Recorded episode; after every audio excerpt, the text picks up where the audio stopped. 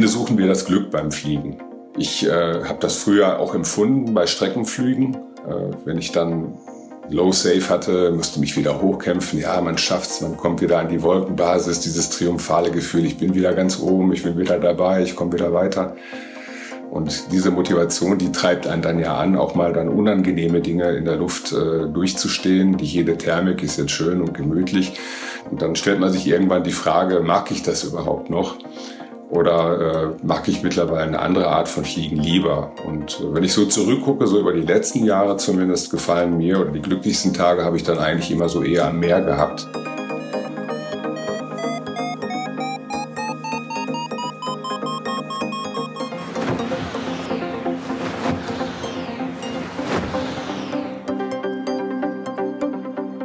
Potsglitz, der Lugleits Podcast. Geschichten aus dem Kosmos des Gleitschirmfliegens. Heute mit Ralf Piotrowiak und Lucian Haas am Mikrofon. Das Gleitschirmfliegen kennt viele Spielarten. Die Jagd nach großen FAI-Dreiecken in den Bergen beispielsweise. Oder die vom Rückenwind angeschobenen One-Way-Flüge nach Windenstart im Flachland. Die entspannteste Form der Fliegerei, zumindest wenn man es auch bei stärkerem Wind in die Luft schafft, ist freilich das Soaring an Dünen und Steilküsten. Ein Leistungsanspruch in Form von per GPS getrackten Kilometern besteht da erst gar nicht. Spielerisch abheben, einfach rumgondeln, in der Luft abhängen, aufs Meer und in den Sonnenuntergang hinausschauen, zwischendrin top landen und am Ende mit ein paar Fliegerfreunden den Tag noch ganz gechillt beim Bier am Strand ausklingen lassen. Das ist das Glück auf Erden eines Küstenfliegers. Der 63-jährige Ralf Piotrowiak aus Bad Oeynhausen im nördlichen Nordrhein-Westfalen ist von diesem Schlag. Seit vielen Jahren verbringt er unzählige Stunden in der Luft und das mittlerweile fast nur noch in der Meeresluft. Das thermische Fliegen in den Bergen, das ihn zu Beginn seiner Fliegerkarriere vor fast 20 Jahren noch begeisterte, hat er zunehmend als zu riskant und stressig empfunden.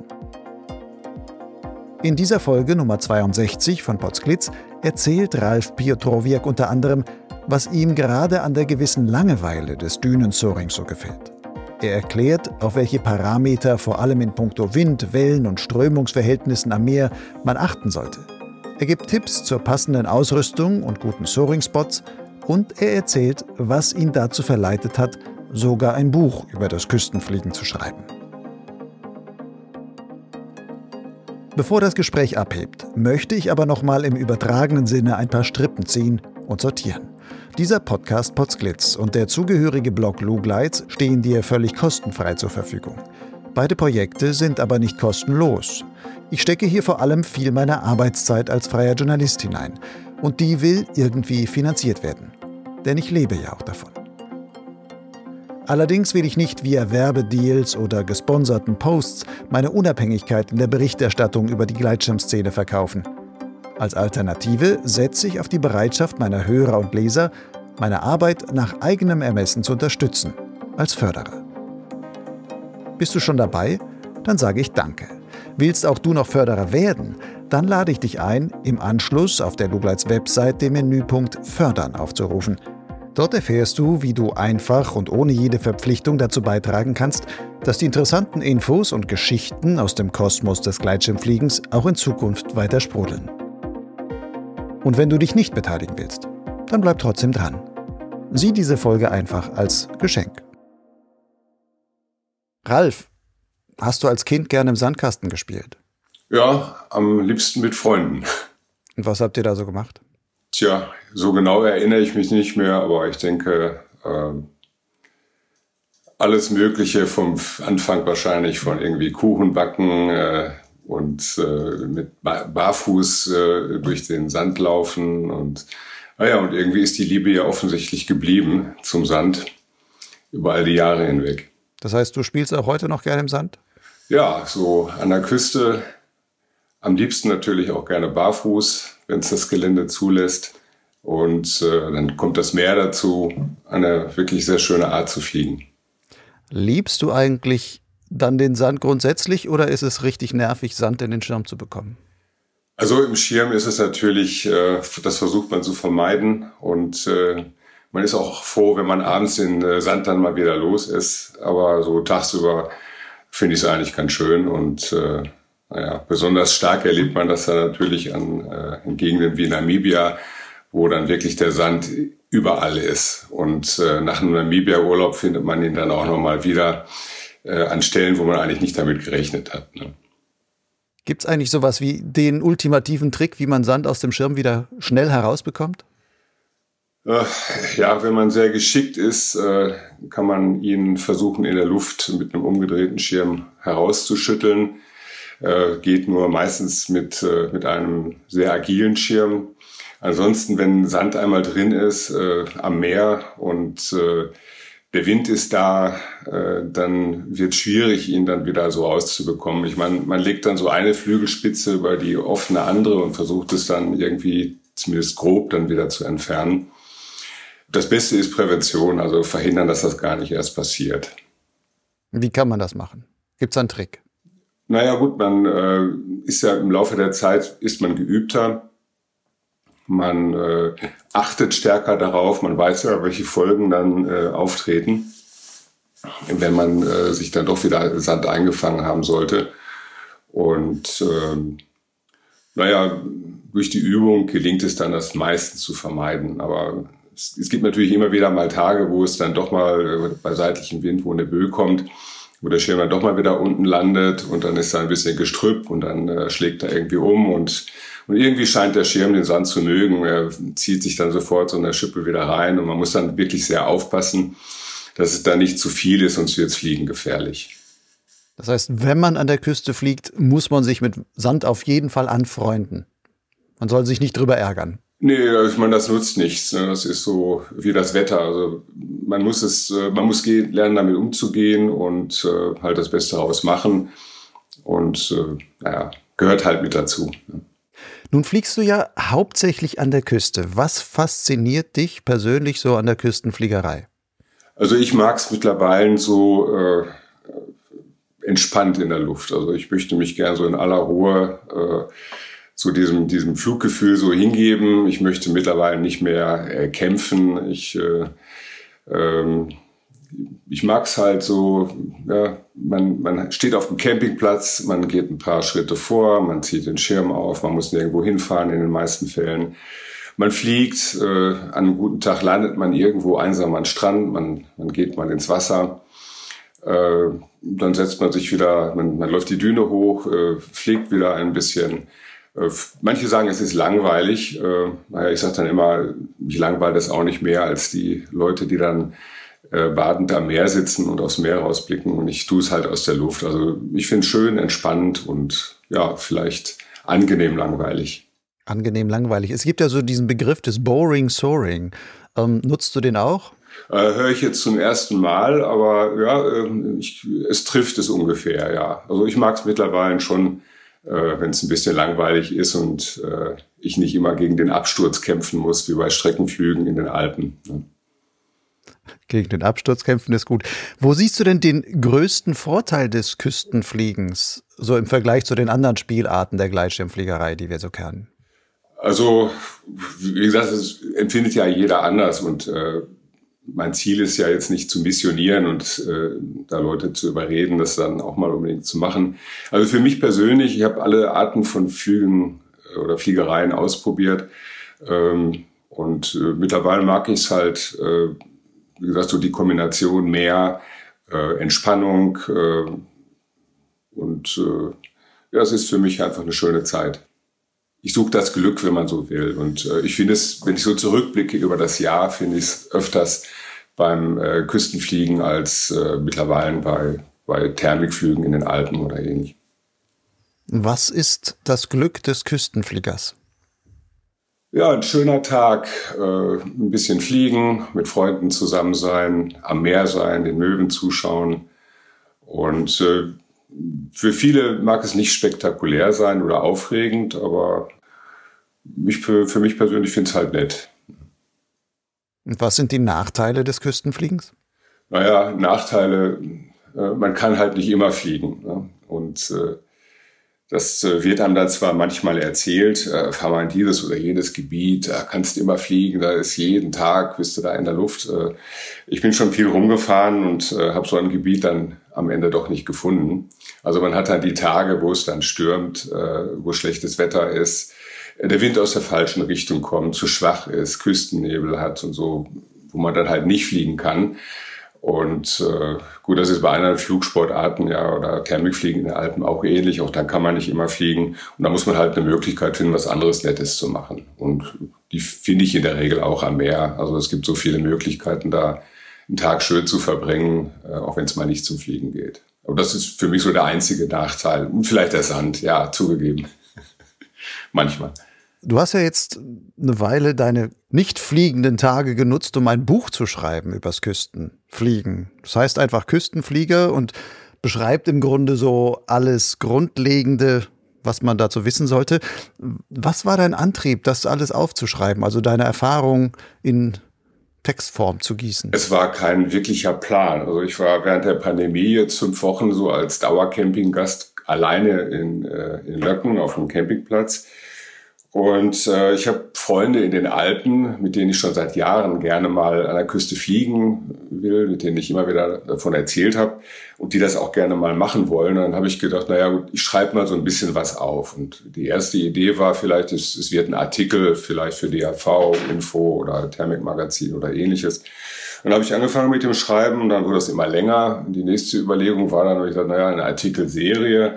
Naja, und von da ab war dann die Idee, dass es dann doch ein Buch werden sollte, äh, war es dann doch etwas naheliegender. Und äh, über Books on Demand hat man heute Möglichkeiten, so etwas dann ja auch in, im quasi Eigenverlag äh, recht preisgünstig äh, dann zu veröffentlichen. Und äh, man schreibt natürlich auch so ein Buch, ähm, weil es dann am Ende gelesen werden soll und nicht nur irgendwo im eigenen Regal steht. Um so etwas aufschreiben und erklären zu können, muss man ja jetzt auch selbst erst einmal im Grunde besser verstanden haben, was man da macht, damit man das ja auch weitergeben kann. Wie viele Aha-Momente hast du so beim Schreiben selber gehabt, dass du sagst, ah, jetzt verstehe ich überhaupt erstmal, ja. was ich da vernünftigerweise mache? So einige und das äh, möchte ich auch sagen. Also es hat sehr viel Spaß gemacht, so das Buch äh, zu schreiben und dann nochmal das alles zu durchdenken, was wir da machen und dann immer wieder mal zu gucken in der Praxis, das sind so Kleinigkeiten wie, äh, ja, man zieht einen Wind bei, beim 20er Wind am Strand unten den Schirm auf und denkt, naja, der Schirm fliegt ja 35, 38 kmh. Und dann zieht man beim 20er Wind gemessen auf zwei Meter Höhe, zieht man den Schirm hoch und dann auf einmal geht's rückwärts.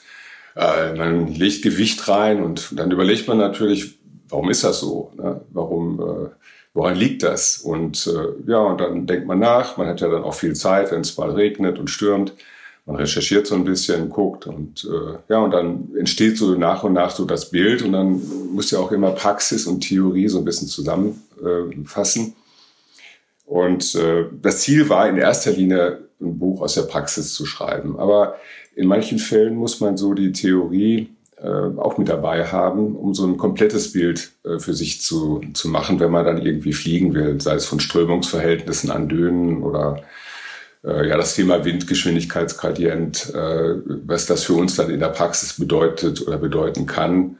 Und ja, so um die Frage zu beantworten, es sind dann schon einige Aha-Momente da gewesen, wo mir dann plötzlich auch Thema Schaumkronenbildung ist, äh, ist auch so ein Thema. Man richtet sich da als Küstenflieger immer nach und dann stellt man irgendwann fest, der Wind nimmt sehr schnell zu, aber man sieht gar keine Schaumkronen. Woran liegt das? Ne? Und woran liegt das? Naja, die Schaumkronenentstehung benötigt auch Zeit. Wenn der Wind sehr schnell zunimmt, dann sieht man oft nur, dass das Meer rauer und dunkler wird. Und so eine Viertelstunde später äh, hat man dann die Schaumkronen mit einem Schlag dann wirklich überall und dann auch äh, seitlich ausgedehnt, was immer ein Anzeichen dafür ist, dass der Wind sehr stark ist. Aber der, der Vorgang, äh, dass der Wind über die Wellen streicht, äh, und die Schaumkronen sind ja nichts anderes als eine Vermischung zwischen Luft und der Wasseroberfläche und eine Gischt, die dann entsteht. Und das passiert dann eben erst nach einem gewissen Zeitraum. Und äh, von daher ist man als Küstenflieger dann auch angeraten, die Schaumkronen zwar zu nutzen, aber sie sind eben nicht so das Maß aller Dinge. Es gibt auch Windzunahmen ohne Schaumkronen. Oder wenn jetzt ein starker Regenauslos äh, draußen auf dem Meer stattfindet, passiert das Gleiche. Man sieht plötzlich eine dunkle Fläche, die sich nähert, äh, eine Böenwalze, keine Schaumkronen drin. Und äh, naja, das sollte man dann eben schon wissen, wenn man dort fliegt und sich nicht nur so wie die Segler an Schaumkronen orientieren. Braucht es für Schaumkronen auch eine bestimmte Wellenhöhe, dass sich das überhaupt solche ähm, keine Ahnung, ich könnte mir das auch vorstellen, wenn eine Welle bestimmte Höhe hat, dann gibt es auch oben auf der Welle wie so eine Kompressionszone, mhm. wo dann der Wind nochmal beschleunigt wird und wo sich erst dann vielleicht diese Durchmischung von Luft und Wasser und entsprechend ausbildet, dass man sagt, dann ist die Schaumkrone erst da. Aber wenn das über eine relativ flache Wasseroberfläche noch geht, dass da der Wind eben noch gar nichts aufschäumen kann, auch wenn er mit ordentlicher genau. Geschwindigkeit erstmal drüber schaut. Also wenn es äh, so ist, auch das beobachtet man manchmal, dass das Meer absolut glatt ist vormittags und dann nimmt über den Tag die Windstärke zu. Und dann sieht man sehr langsam, dass das Meer so etwas dunkler wird. Die kleinen Wellen werden durch den zunehmenden Wild äh, etwas höher, immer etwas mehr. Und irgendwann kommt dann der Punkt, äh, wo dann die Kräfte an der Wasseroberfläche so zusammenspielen, dass sich dann eine kleine Welle bricht und es dann so kleinere Schaumkronen entstehen können. Aber es gibt natürlich auch Tage, wo, wo wir Wellengang haben, weil draußen irgendwo auf dem Meer, 200, 300 Kilometer entfernt, ein großer Sturm war. Und dann haben wir sowieso schon hohe Wellen und der Wind ist vielleicht trotzdem schwach und man sieht hin und wieder dann doch mal eine Schaumkrone, die aber eigentlich nur durch das unruhige Meer entsteht. Also man, es muss einem bewusst sein, dass an der Wasseroberfläche so verschiedene Kräfte, auch Wellenrichtungen sind ja anders oft als äh, Windrichtungen, dass diese Kräfte da zusammenspielen und dann äh, ist das Thema Schaumkrone eben jetzt nicht so ein so ein feststehendes Maß. Es gibt Tage, äh, da hat man Schaumkronen schon bei relativ wenig Wind. Und es gibt eben, wie beschrieben, auch die Windsituationen, äh, schnell zunehmender Wind, äh, glatte Oberfläche und erstmal keine Schaumkronen. Ne? Nun hast du ja in deinem Buch so die verschiedensten ja, wie soll man sagen, die verschiedensten Aspekte der Küstenfliegerei ähm, in einzelnen Kapiteln beschrieben. Da geht es um Starttechniken, da geht es um, um, Landetechniken. Wie packt man seinen Schirm bei Starkwind? Ähm, wie macht man am besten so eine Windeinschätzung, sowas? Wenn du jetzt aus diesem Buch ein Kapitel oder einen Themenbereich auswählen müsstest, wo es heißt, wenn einer etwas übers Küstenfliegen lesen sollte, dann auf jeden Fall oder wissen sollte, dann auf jeden Fall das. Welches Kapitel wäre das? Oder welcher, welches Thema wäre das? Ja gut, äh, das für uns wirklich Wichtigste, weil es vielleicht Unfälle produzieren kann, sind am Ende die Rotoren, mit denen wir zu tun haben.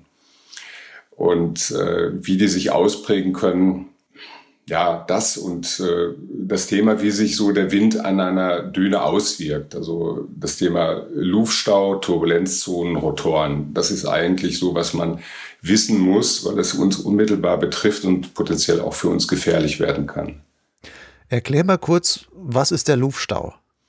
Naja, wenn der Wind äh, ähm, auf ein, ein Hindernis trifft, das kann ein Berg sein, ein Haus oder eine erhobene Küste oder eine Düne, dann äh, müssen die Luftmassen im Prinzip an der Stelle angehoben werden.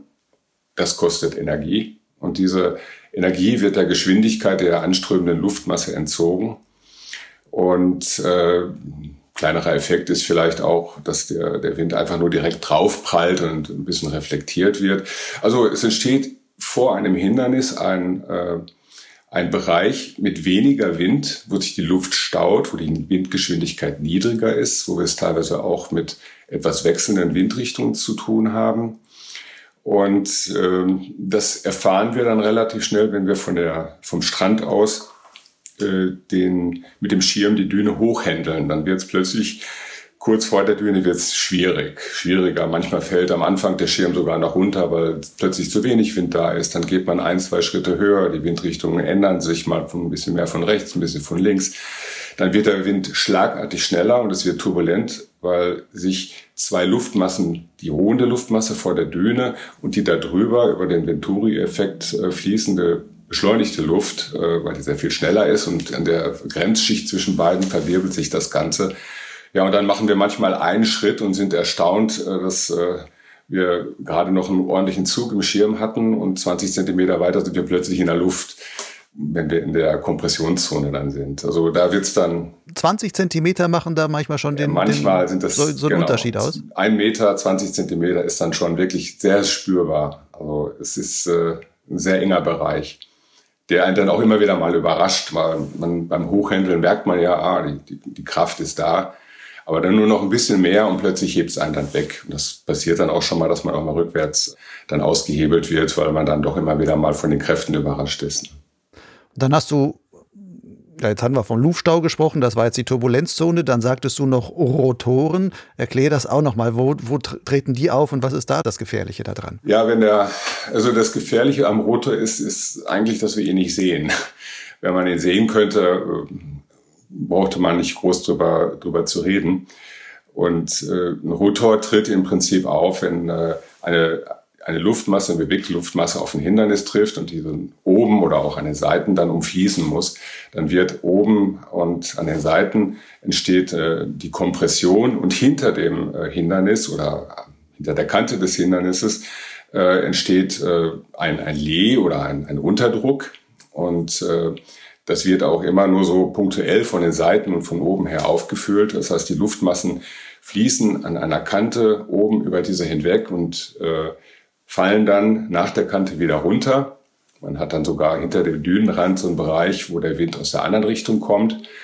Und äh, direkt an der Dünenkante hat man sogar einen windstillen Bereich in den meisten Fällen, wo man ganz schön sitzen kann oder den Schirm packen kann.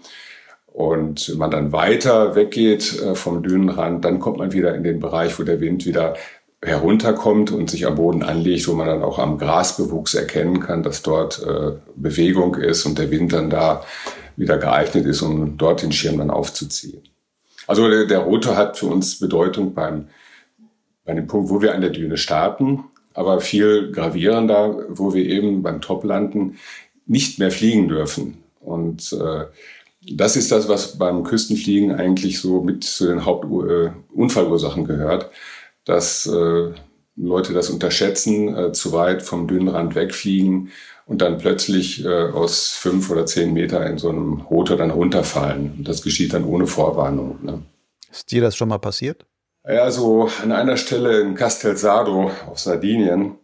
Äh, ich habe mir dabei jetzt nicht wehgetan, aber äh, ich bin dann doch ein bisschen zu viel nach hinten geflogen. Jetzt war vor mir noch so eine Stromleitung oder ein, oder ein Telefonkabel und dann hatte ich gedacht, ich komme da drüber hinweg und dann hatte ich das Gefühl, nee, ich schaff's dann doch nicht mehr und äh, musste dann hinter diesem Telefonkabel landen und dann war es auch mit einem Schlag jetzt nicht sehr hoch, es waren dann vielleicht so zwei, drei Meter, aber mit einem Schlag war dann, äh, lag ich dann auf dem Protektor. Ne? Wie gesagt, nichts passiert, aber Rotor ist eben dann halt eigentlich immer da. Außer der, die Wiese, an der man, oder die, die, die Kante, an der man landet, ist so stärker geneigt in Richtung Meer.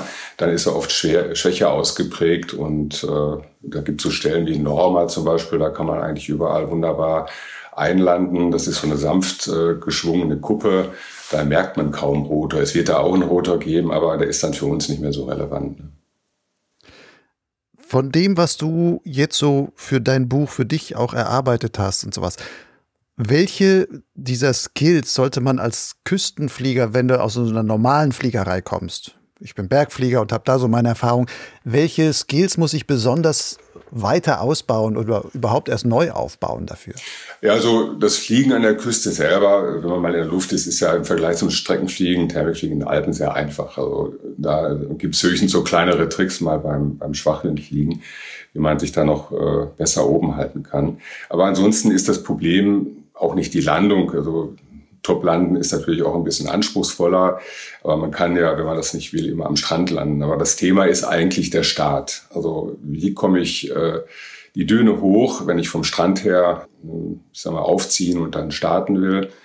Wo, an welchen Stellen äh, kann ich oben gegebenenfalls von der Düne starten? Also das, das ist dann das, was das äh, Küstenfliegen bei viel Wind. Wir haben ja teilweise 30 kmh, 33 kmh in der Kompression gemessen an der Kante und wir haben ein Stück Stoff mit 30 Quadratmeter. Also das sind dann schon richtig Kräfte, mit denen man da umgehen muss.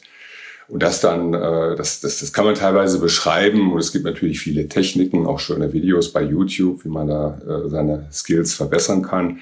Aber am Ende muss man das äh, üben, man muss es automatisieren und dann schafft man es auch, hinterher so die Düne im Luftstau mit so einem großen Schirm bei viel Wind dann hoch zu handeln und dann auch sauber und kontrolliert zu starten. Wenn jetzt Leute, die noch nicht so erfahren sind, sagen, oh, ich will jetzt mal an die Düne fahren oder irgendwo an die Küste fahren und sowas. Was wird von denen aus deiner Sicht am meisten unterschätzt? Ja, also das Küstenfliegen generell äh, wird, habe ich das Gefühl, so ein bisschen unterschätzt. So nach dem Motto, ja, es ist eine langweilige Geschichte, man eiert da so ein bisschen an der Düne hin und her und kann jeder, braucht keine besonderen Fähigkeiten. Aber das, was ich gerade geschildert habe, also dieses, dieses Hochhändeln, dann einer, einer, an einer Düne und dann noch im Luftstau, äh, wo man auch nicht überall hintreten kann, sondern man muss ja dann äh, an einer bewachsenen Düne, wie zum Beispiel in Löcken, da, da muss man dann so finden, dass man so die Stellen äh, findet, wo eben kein Gebüsch ist. Das heißt, ich kann da nicht frei hochhändeln, sondern das muss ich alles dann koordinieren und der Schirm darf nicht runterfallen. Und äh, ja, das ist dann, das ist eigentlich der schwierige Moment, äh, wo das Können gefragt ist. Und äh, als Anfänger, ich meine, mir ist es ja auch so gegangen, man fährt dann dahin, man sieht die anderen fliegen und die kommen ganz leicht in die Luft und man selber hat immer Sand im Schirm, dann läuft man ein Stückchen hoch, dann fällt er wieder hin. Ja, dann schüttelt man den Sand wieder raus. Also man, man arbeitet eine Stunde, man schwitzt äh, und irgendwie kommt man dann auch mal in die Luft äh, und dann fliegt man glücklich. Aber äh, man merkt natürlich dann auch relativ schnell, äh, das muss eigentlich so ein bisschen besser gehen und äh, naja, üben hilft am Ende.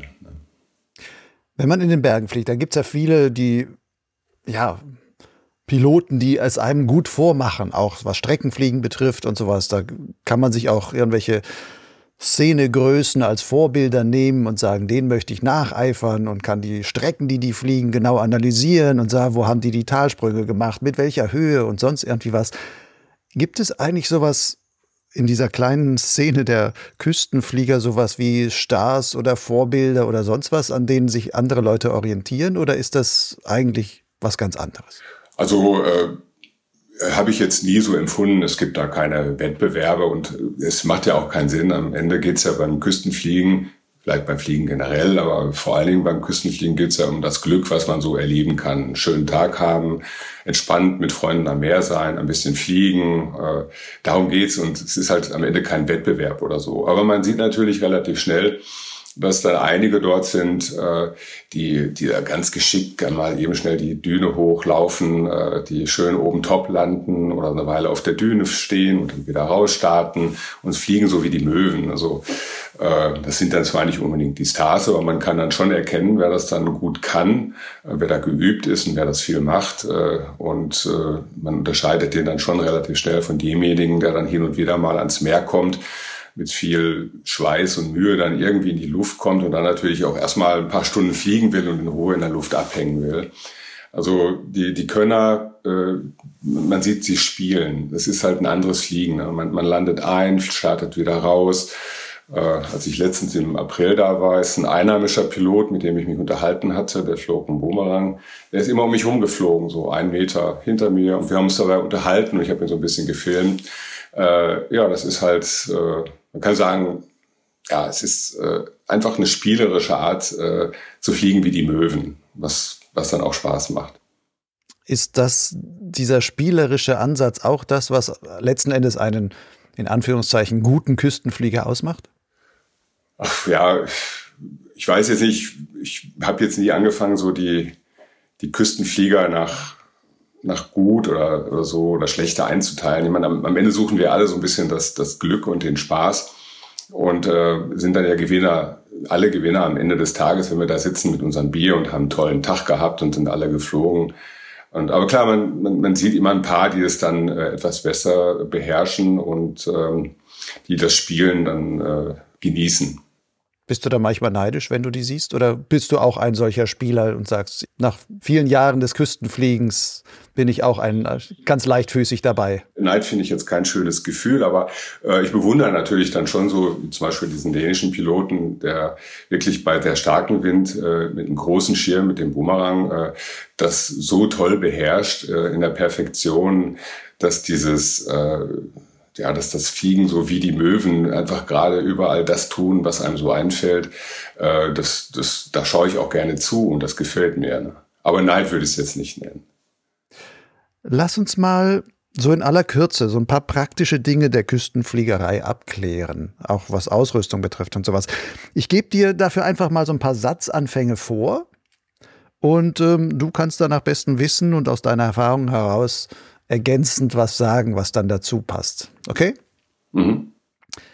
Der beste Schirm fürs Küstensoaring ist einer, der ja, man muss äh, ihn gut handeln können. Er sollte Leistung haben und er sollte beschleunigt auch äh, ein großes Geschwindigkeitspotenzial haben. Du sagst, er sollte Leistung haben. Sind A-Schirme für die Küstenfliegerei nicht geeignet? Sind sie. Und man kann mit dem A-Schirm alles an der Küste machen, was man, was man gerne möchte. Aber es gibt halt so die, die Phasen, die Tage, wo der Winter mal etwas schwächer ist und äh, wo dann der A-Schirm von der Leistung her gerade nicht äh, ausreichend trägt und man mit dem anderen Schirm gerade noch so fliegen kann.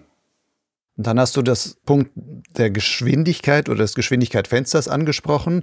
Da sind dann ja, höher eingestufte Sportschirme auch im Vorteil, weil du sagst, okay, wenn der Wind dann mal stärker wird, genau habe ich mit denen einfach auch noch ein bisschen mehr Reserve. Ja, also in dem Fall ist an der Küste ist ein, das Geschwindigkeits- oder die maximale Geschwindigkeit, die der Schirm fliegt, ist ein, äh, Sicherheitsfaktor. Und äh, viele geübte Flieger haben dann ja einen D-Schirm, so zum Beispiel, wie ich erzählte, von dem dänischen Piloten, der fliegt dann Boomerang. Und der geht natürlich dann voll beschleunigt, äh, doch auch deutlich über 60. Und äh, wenn der Wind dann mal schnell zunimmt, äh, dann ist man ja auch in 30 äh, Sekunden oder in einer Minute ist man unten am Strand äh, gelandet.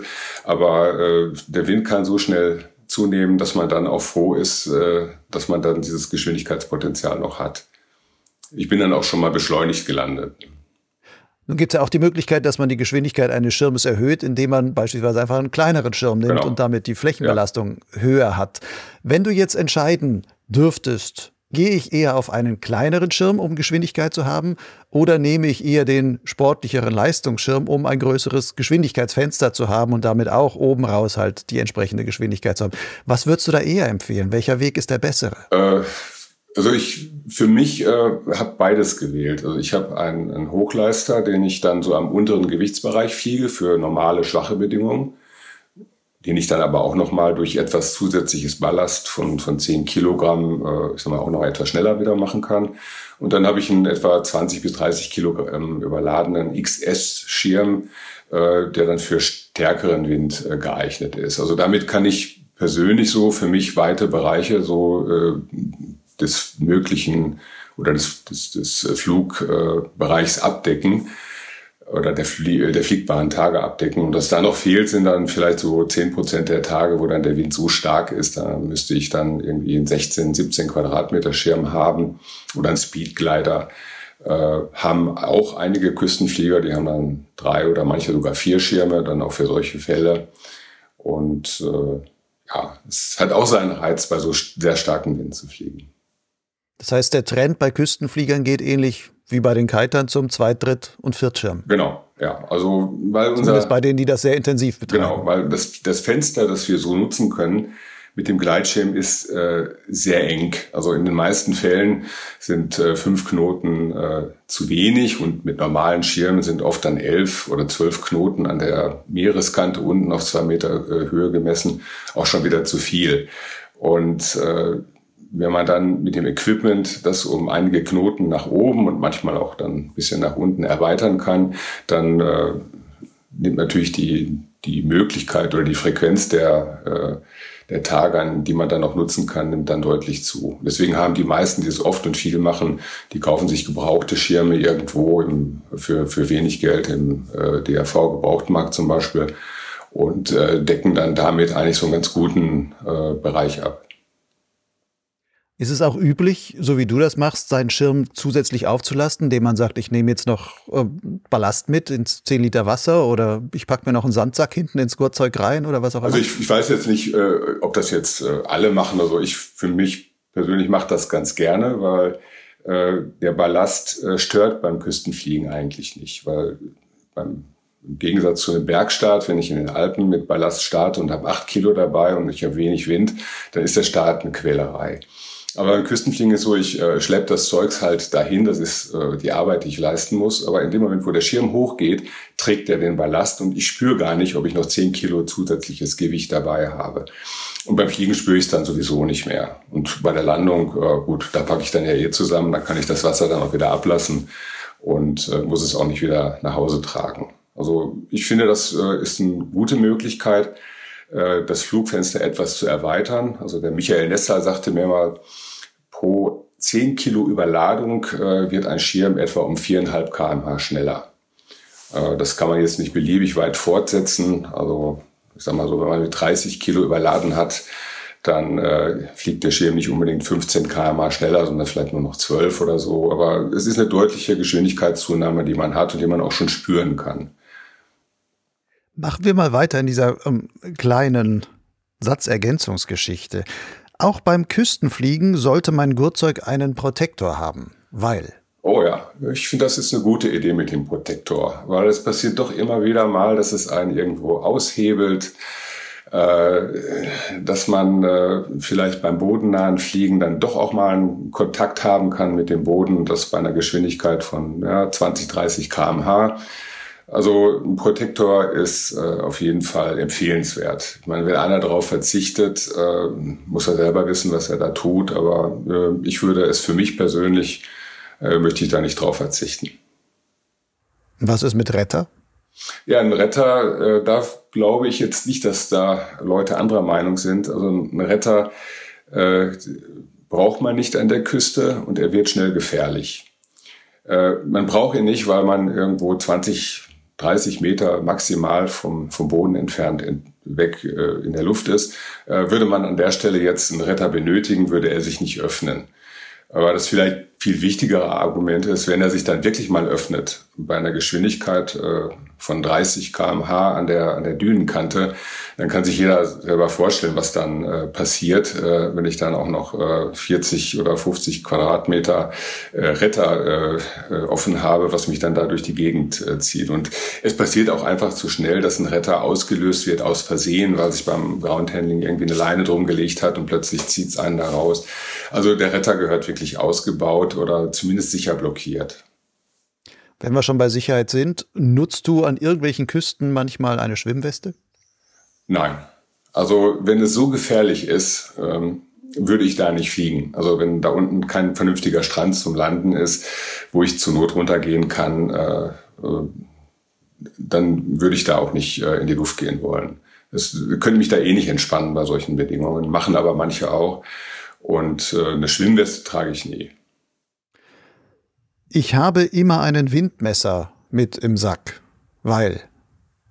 Weil ich den unbedingt brauche beim Küstenfliegen, um die Bedingungen einzuschätzen. Vor allen Dingen, wenn, wenn, wenn das Leute machen, die jetzt nicht ihr ganzes Leben und davon äh, die meiste Zeit am Meer fliegen, dann hat man irgendwo ein Gefühl.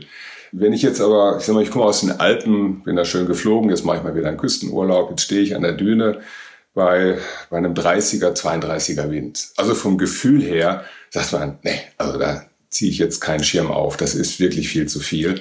Sind aber effektiv wirklich super Bedingungen, um zu fliegen. Man misst ja in der Kompression immer etwas stärkeren Wind. Also 30, 32 kmh in einer Düne wie in Löcken sind optimal, die sind wirklich klasse zum Fliegen. Wenn man dann nicht auspackt, äh, dann kommt man gar nicht in die Luft. Also und dafür, das, hilft äh, der Windmesser am Ende auch, weil ich kann mit dem äh, Windmesser wirklich eine rationale Entscheidung treffen. Ich kann unten an der Meereskante den Wind messen. Wenn ich sehe, da ist 18 kmh, wunderbar, das ist, das sind gute Bedingungen.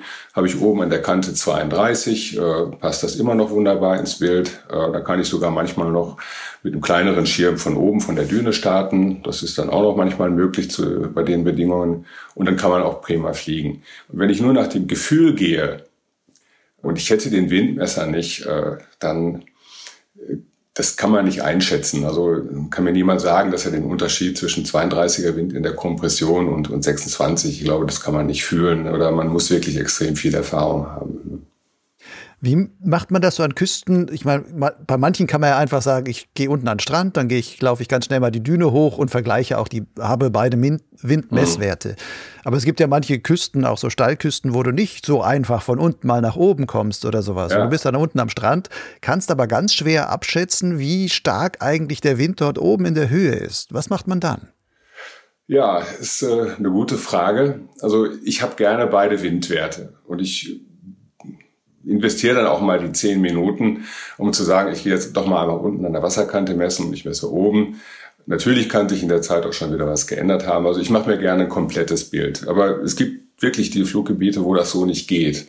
Äh, und äh, ja gut, dann muss ich eben halt die Werte nehmen, die mir zur Verfügung stehen. Also ich persönlich finde immer gut, wenn man oben starten kann, äh, wenn es irgendwie möglich ist, äh, vom Gelände her, von den Windwerten her, äh, ziehe ich das, äh, das Starten von oben vor, auch um die Dünen so ein bisschen, die Dünenvegetation zu schonen. Weil wenn wir da als Küstenflieger äh, immer rauf und runter laufen, äh, gerade so auch an, an Dünen, die erodieren, wie in äh, Dänemark.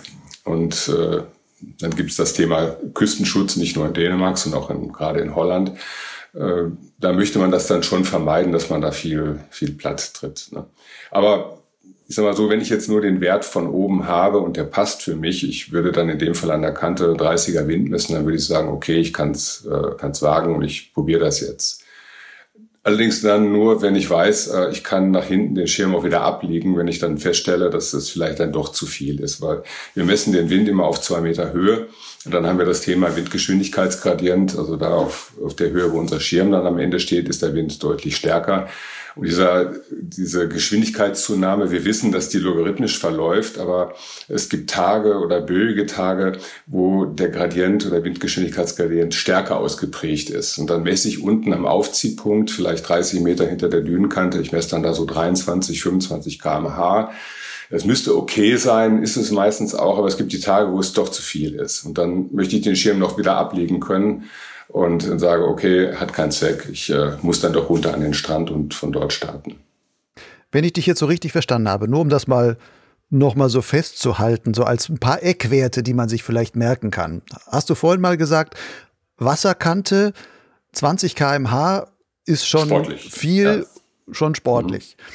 Oben Dünen, Oberkante ähm, 30 km/h oder 33 oder sowas ist dann auch schon sportlich. Genau. Und in, der Kompression. Ne? Und in diesem Bereich, also das sind sowieso die Eckwerte, wo man sagen kann, hm, zumindest mit normaler Ausrüstung und so sollte es obenrum nicht mehr als 30 haben und auch unten an der Wasserkante nicht mehr als 20, dass man sich das einfach so genau. im Kopf mal als, ja. als Daumenwerte so merken kann. Genau. Ist, ist in den meisten Fällen gut. Die, äh, es gibt sehr unterschiedliche Gebiete, Dünenneigungen und so, aber in den meisten Gebieten, oder nehmen wir den konkreten Fall der Düne, die so wie in Dänemark in, in Löcken, die so sechs, sieben Meter hoch ist oder, oder vielleicht zehn Meter und die so 70, 80 Grad ansteigt mit einem ordentlichen Strand davor.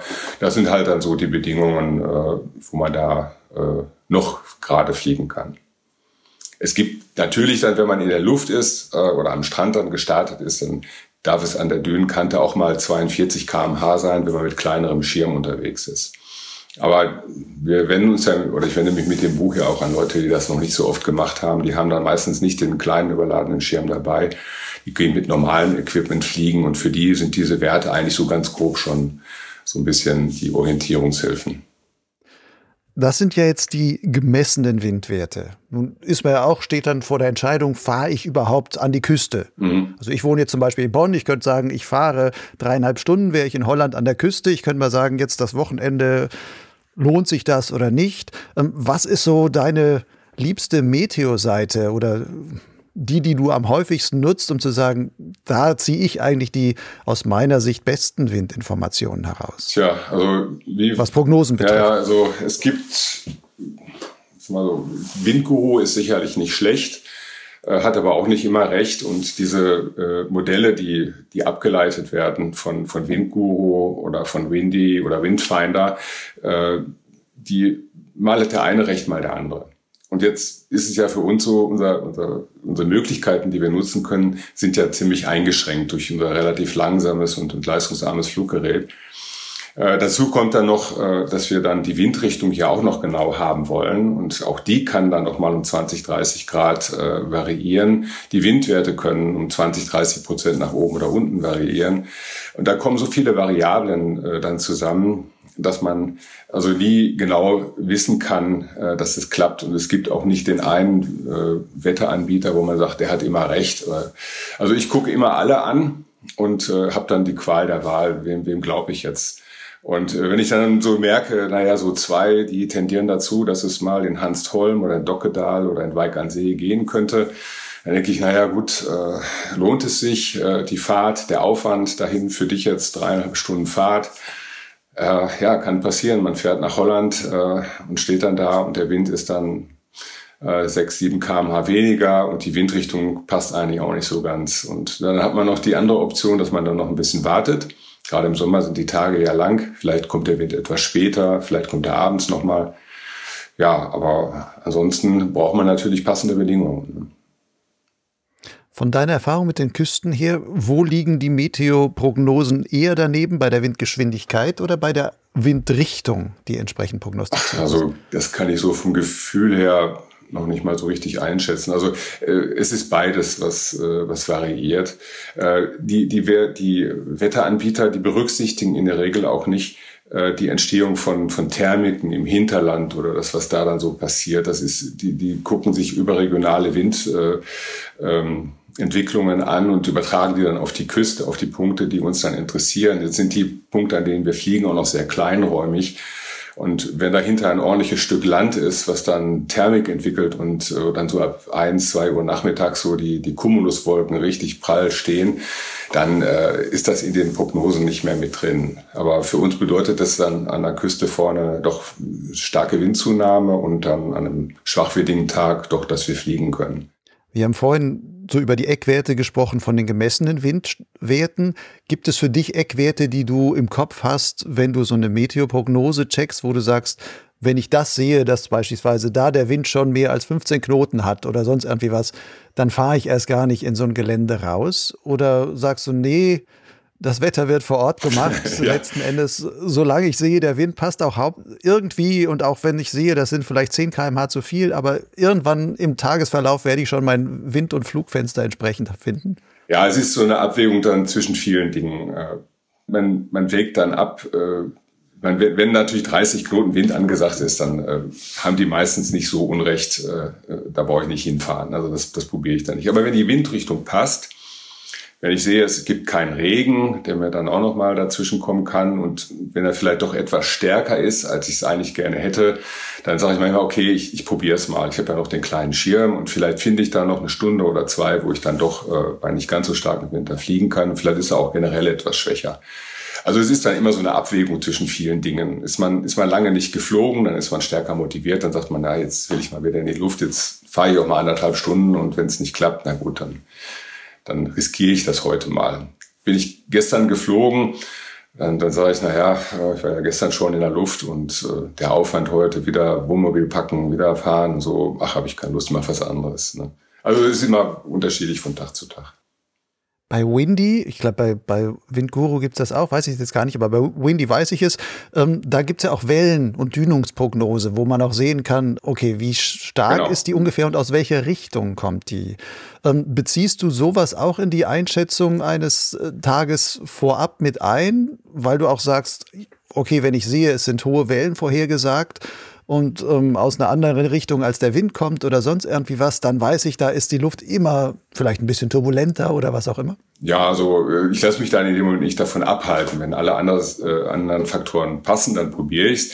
Wenn ich jetzt merke, in der Luft es ist wirklich sehr, sehr, sehr unruhig und, und turbulent, der Wind kommt vielleicht auch noch ein bisschen äh, seitlich und ist sehr, sehr stark böig, dann erledigt sich das meistens für mich in einer halben Stunde, weil ich dann sage, ah, jetzt äh, halbe Stunde geflogen, war ganz nett, aber irgendwie so richtig schöner Tag ist es heute auch nicht, dann gehe ich halt landen. Ne? Und äh, das ist ja das Schöne beim Fliegen äh, an der Küste, äh, wenn es mir in der Luft nicht gefällt. Also ich, ich bin 30 Sekunden stehe ich unten am Strand, alles ist gut. Ne?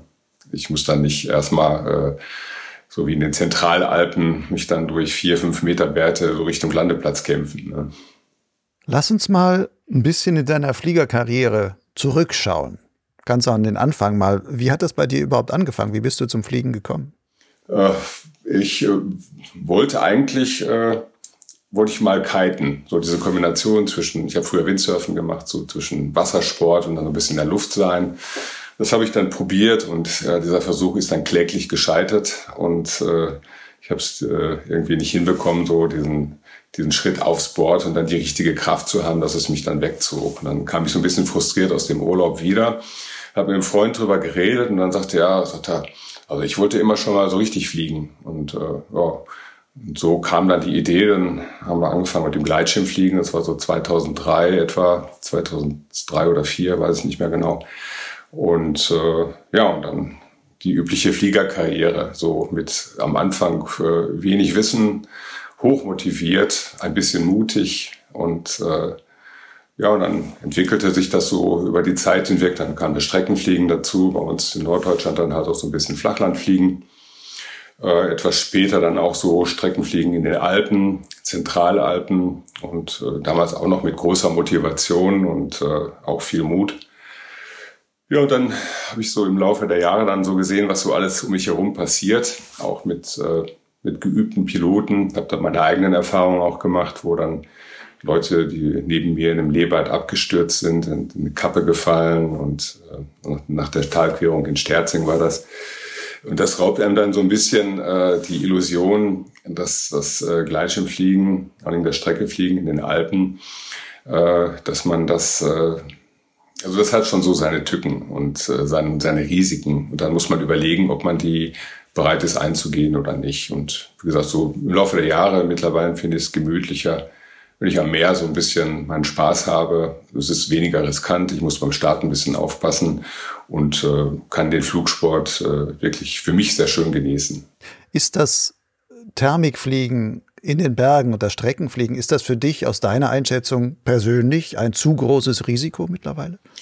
Ja gut, äh, man, man weiß nie genau, wo die eigenen Grenzen liegen. Also man, man wird älter, das Reaktionsvermögen lässt natürlich irgendwann auch mal nach das empfindet man oder spürt man jetzt nicht so unbedingt, aber man weiß natürlich schon, dass das passiert. Und äh, die Bedingungen in den letzten Jahren, äh, zumindest habe ich es so empfunden, äh, sind auch vielleicht deutlich äh, anspruchsvoller geworden als in den Jahren so vor 15, 20 Jahren, als ich so angefangen habe mit der Fliegerei. Da kann ich mich zumindest in Erinnerung noch an gemütlichere Tage erinnern. Es muss jeder für sich selber so äh, da den, den Weg finden. Aber äh, am Ende suchen wir das Glück beim Fliegen. Und äh, ich äh, habe das früher auch empfunden bei Streckenflügen. Äh, wenn ich dann Low Safe hatte, musste mich wieder hochkämpfen. Ja, man schafft's, man kommt wieder an die Wolkenbasis, dieses triumphale Gefühl, ich bin wieder ganz oben, ich bin wieder dabei, ich komme wieder weiter. Und äh, naja, so über die Lauf, über den, den, den, den Zeitverlauf hinweg äh, ähm, ist mir da so ein bisschen die Motivation dann auch abhanden gekommen. Und diese Motivation, die treibt einen dann ja an, auch mal dann unangenehme Dinge in der Luft äh, durchzustehen. Die jede Thermik ist jetzt schön und gemütlich. Das wird dann, äh, wenn man in Alpen fliegt und man fliegt dann irgendwann den Schenkel auch mal in die Dolomiten rein, dann wird es natürlich dann irgendwie schon anspruchsvoll. Und äh, naja, und dann stellt man sich irgendwann die Frage, mag ich das überhaupt noch? Oder äh, mag ich mittlerweile eine andere Art von Fliegen lieber? Und äh, wenn ich so zurückgucke, so über die letzten Jahre zumindest, gefallen mir oder die glücklichsten Tage habe ich dann eigentlich immer so eher am Meer gehabt. Entspannter, ein bisschen langweilig, ja.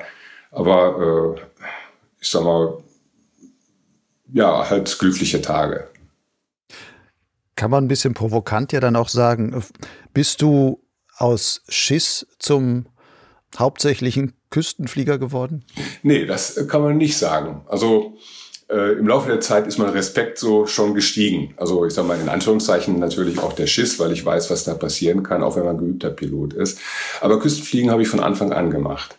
Also ich äh, habe angefangen mit der Fliegerei und wann war das eigentlich das, der Anfänge deiner Fliegerei? Das hatten wir jetzt glaube ich noch noch nicht erwähnt. Das war 2003, 2004.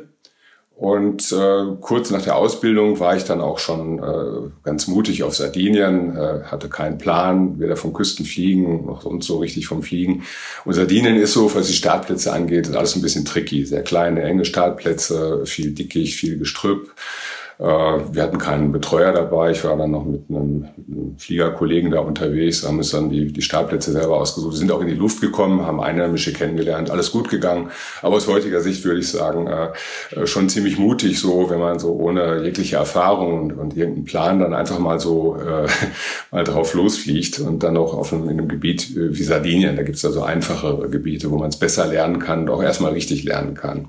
Also das, das Küstenfliegen hat schon von Anfang an sehr viel äh, Spaß gemacht immer.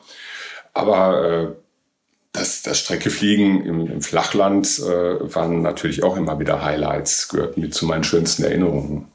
Aber Küste immer wieder auch von Anfang an. Du bist ja mit dem Küstenfliegen auch so ein bisschen auf der Welt herumgekommen. Wo warst du da schon überall? Ja, äh, Südafrika, wie die meisten, die wahrscheinlich irgendwo äh, sehr gerne an der Küste fliegen. Äh, Namibia.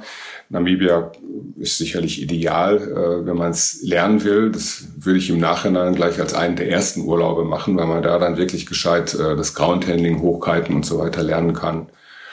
Und äh, ja, viel Dänemark, ein bisschen Holland, weil es so in der Nähe liegt äh, und man dann relativ schnell dann auch mal da ist.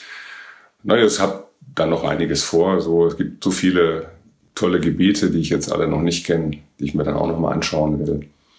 Aber für jemanden, der anfängt, äh, würde ich sagen, äh, wenn man die Möglichkeit hat, äh, wäre Namibia ein idealer Einstieg, um das dann auch gut zu lernen von Anfang an und dann auch kontrolliert in alle Gebiete gehen zu können, die einen interessieren. Gibt es jetzt so etwas wie deinen Lieblingsspot? Och, äh, ja, ich bin sehr gerne in Dänemark, weil da habe ich viele Möglichkeiten, gerade so in Nordjütland. Da ist das, äh, da wird ja Dänemark relativ schmal und man ist schnell von einer Seite auf die andere gefahren. Das dauert 50 Minuten. Also bei Ostwind bin ich schnell auf der anderen Seite. Ich kenne das mittlerweile da sehr gut. Ähm, ich, ich, mag diese weite Landschaft. Ich mag, äh, wenn es nicht so viele Leute hat. Äh, wenn Löcken sehr voll wird mit äh, Piloten, weiß ich Gebiete, wo ich dann ausweichen kann, wo dann ein bisschen weniger los ist und ich habe dann da meine Ruhe. Und äh, nee, ist also schon sehr schön. Also ich mag es da oben. Nordjütland ist ja auch da, wo Löcken liegt. Genau. Ist das wirklich so das Eldorado der Küstenfliegerei? Ja, ich denke, Löcken ist sicherlich bei, bei vielen äh, bekannt und ein Begriff. Für Einsteiger würde ich es noch nicht mal so als das ideale Gebiet ansehen weil es da eben doch auch sehr anspruchsvoll ist, dann diese steile und dann meistenteils bewachsene Düne hochzulaufen. Also so zum Üben und um überhaupt erstmal reinzukommen in diese Art der Fliegerei, äh, bieten sich dann eigentlich andere äh, Gebiete besser oder eher an. Aber klar, Löcken ist bekannt, der, der Leuchtturm ist, äh, ist ein Highlight, wo man hinfliegen kann. Äh, die Landschaft in der Nähe des Leuchtturms äh, ist halt wie in der Sahara, eine riesige Sanddüne. Das, das hat schon was, also das ist schon schön. Es ist auch ganz nett, wenn man ein paar Fliegerkollegen dann dabei hat, wo man sich mal unterhalten kann beim Parabating oder man trifft sich abends zum Grillen. Allerdings ist dann Löcken auch schnell wieder überlaufen. Also wenn dann äh, Kohorten da im Sommer anrücken und äh, Flugschulen dort ihre Kurse abhalten und dann an der Düne, die ja lang ist, aber dann, wenn dann doch 100 Paragleiter da unterwegs sind, dann irgendwann nervt es dann auch so ein bisschen. Und äh, ja, wie gesagt, es gibt Möglichkeiten auszuweichen. Man kann in Dänemark eigentlich überall an der Küste fliegen. Da gibt es viele Spots, äh, die haben noch nicht mal Namen. Dann fahre ich manchmal hin mit dem Auto und äh, schaue, steht der Wind an, dann bin ich da ganz allein, pack meine Sachen aus und dann fliege ich da für mich so ein bisschen. Und das kann man in Dänemark wunderbar machen. In anderen Ländern, Holland oder so, ist das schon alles kritischer. Also in Holland wird es an einigen Stellen toleriert, so wie in Wijk aan Zee oder in Sandford. Aber die Holländer sind sehr eigen und das ist auch richtig so mit dem Küstenschutz und äh, die Küstenfliegerei ist da nicht besonders zuträglich, wenn man da immer durch die Dünen latscht. Ne? Warst du auch schon an der, wahrscheinlich ja, an der Düne der Pilar? Nee, das, das war mir immer zu voll vom Hörensagen her. Also ich, ich bin da gewesen, habe ich aber noch nicht geflogen, habe mir das mal angeguckt. Äh, früher oft so äh, Familienurlaube im Medoc verbracht und dann macht man da natürlich auch mal einen Abstecher hin. Aber die Vorstellung, äh, weil ich dann so auch an Videos sehe, wie viele Leute dann da so sind, äh, eigentlich über das ganze Jahr hinweg. Und in der Zeit Juli, August haben die Franzosen auch selber Urlaub, da fahren die auch noch alle dahin. Also das ist mir zu voll. Also da, das gibt weiter nördlich so auch viele kleinere Fluggebiete in Hotin und so an der Küste entlang, wo wenig los ist. Äh, das würde mir mehr Spaß machen. Und Steilküstensoaring in der Normandie beispielsweise? Ja, ist Hast auch, du das schon gemacht? Nein, habe ich noch nicht gemacht, ist aber ein Plan, haben wir die Startplätze schon rausgesucht. Wäre jetzt auch eigentlich letztes Jahr schon dran gewesen, aber dann kam die Pandemie, äh, Frankreich mit schlechten Zahlen und äh, also ist jetzt noch so für den Herbst äh, eine Überlegung, dass ich mal so die ganze französische Küste abfahre und je nach Zeit dann vielleicht sogar weiter, mal so ein bisschen durchs Baskenland, Richtung Portugal, äh, dann so Richtung Winter. Also das äh, ist schon so, was ich gerne mal machen möchte. So durchs Land tingeln und äh, jetzt nicht nur auf die Fliegerei fixiert sein, auch ein bisschen rechts und links gucken, was es noch äh, da Schönes anzugehen, äh, zu schauen gibt und zu erleben gibt. Und äh, ja, es ist generell eine schöne Art, mit dem Gleitschirm so durch die Welt zu reisen, Länder kennenzulernen, äh, immer wieder neue Freunde zu finden, mit denen man dann fliegen kann. Und ja, es ist ein gutes Leben, also kann man nicht klagen. Ne? Kann man wirklich nicht klagen. Das klingt aber danach, dass du jetzt auch viel Zeit hast. Wie viel deines Lebens investierst oder was heißt investierst du? Wie viel Zeit deines Lebens verbringst du heute mit der Fliegerei oder um die Fliegerei zentriert? Ja, sehr viel mittlerweile. Ich habe 2010 äh, meine Firma verkauft, äh, habe dann noch weitergearbeitet, aber nicht mehr Fulltime, so als, äh, als Unternehmensberater, Freelancer äh, und konnte das dann oft auch kombinieren. Ich äh, habe dann den Gleitschirm auf meinen Geschäftsreisen mitgenommen, wenn ich dann nach Mexiko oder in die USA bin und habe dann immer wieder Möglichkeiten äh, gefunden, wo ich dann auch fliegen konnte. Und äh, in den letzten Jahren äh, hatte ich dann auch eine Möglichkeit, habe ich für die Bayer Tiergesundheit als, äh, sag mal, als Consultant gearbeitet. Da konnte ich den Job von überall machen. Ich brauchte eigentlich nur ein, äh, äh das Internet und konnte meine, meine Analysen, Recherchen dann da machen und habe die dann an Bayer geschickt. Ich habe dann drei Tage in Dänemark bei Sturm mit guten WLAN gesessen, habe dann von morgens bis abends gearbeitet und wenn das Wetter wieder gut war, dann bin ich von morgens bis abends geflogen. Also das war so das Allerschönste. Äh, aber leider ist dieser Job jetzt äh, letzten, äh, letzten Dezember nicht verlängert worden, nachdem Bayer von einem Konkurrenten übernommen wurde. Also habe ich im Moment noch mehr Zeit und deswegen sogar Zeit auch, um, um so ein Buch zu schreiben. Und äh, ja, ich muss mich dann halt auch irgendwie so ein bisschen beschäftigen. Ne? Beschäftigen ist gut. Viele werden wahrscheinlich jetzt im positiven Sinne neidisch sein, wo die sagen, oh, das hätte ich auch gern, dass ich einfach die Zeit habe, ja. durch Europa zu reisen und mir die verschiedensten Küstensoaring-Spots alle anzugucken und ja. die alle mal auszuprobieren und sowas. Ralf, ich wünsche dir dafür die Gesundheit, dass die dir erhalten bleibt und die Möglichkeiten, dass du wenig durch Corona-Einschränkungen da jetzt ähm, solche Sachen umsetzen kannst und wirklich da deine Küstenreise fortsetzen kannst. Dein Buch kann ich allen Leuten nur empfehlen. Zumindest wenn man noch nicht viel mit Küstfliegerei Erfahrung hat, denke ich, wird man da sehr viele Grundlagen finden, wo man einmal sagt, okay, da kriege ich auch so ein, so ein, bisschen Leitplanken, an denen ich mich langhandeln kann, was ich vielleicht lernen sollte oder worauf ich achten sollte. Dank dir auch dafür. Ich denke, dass du damit der Szene auch Gefallen tust und dir alles Gute. Das wünsche ich dir auch, Lucian. Vielen Dank für die guten Wünsche. Und äh, ich finde, beobachte deine Arbeit ja seit Jahren. Und ich drücke die Daumen, mach weiter so. Und äh, ich finde, es ist wichtig, dass wir so in der Gleitschirmszene so ein, wirklich eine unabhängige Informationsquelle haben, die auch kritisch über alles Mögliche berichtet. Und äh, ja, von daher machst du einen super Job und ich darf das Kompliment also in vollem Umfang zurückgeben. Bleib du auch gesund. Ciao. Danke dir. Das war die Folge Nummer 62 von Potsglitz mit dem Küstenflieger Ralf Pietrowiak. Das von Ralf geschriebene und im Gespräch erwähnte Buch heißt Küstenflieger. Es ist im Verlag Books on Demand erschienen und kann auf der Website www.bod.de bestellt werden. Der Preis liegt bei 18 Euro. Zu dem Buch habe ich übrigens auch schon eine differenzierte Rezension veröffentlicht. Den Link dazu findest du in den Show Notes zu dieser Podcast-Folge auf Lugleitz genauso wie einige Links zu weiterführenden Infos rund um das Thema Küstensoaring. Wenn du jetzt noch mehr Geschichten aus dem Kosmos des Gleitschirmfliegens hören willst, dann findest du auf Lugleitz und Soundcloud noch viele weitere Folgen von Potsglitz. Sie stehen auch in bekannten Audiokatalogen wie Spotify, iTunes, Google Podcasts etc. Du kannst Potsglitz einfach im Podcatcher deiner Wahl abonnieren. Und wenn du willst, dass es auch in Zukunft mit Potsglitz und Lugleitz noch weitergeht, dann werde doch zum Förderer. Du darfst geben, so viel du willst. Nur für jene, die sich dabei nicht entscheiden können, mache ich einen unverbindlichen Vorschlag. Wie wäre es mit einem Euro pro Podcast-Folge und zwei Euro pro Lesemonat auf Lugleitz? Natürlich kannst du gerne erst ein paar Folgen hören und über Monate hinweg Lugleitz lesen und dann einen gesammelten Förderbeitrag leisten. Zahlungen sind ganz einfach per PayPal oder Banküberweisung möglich alle nötigen Daten findest du auf meinem Blog Lugleitz und zwar dort auf der Seite Fördern.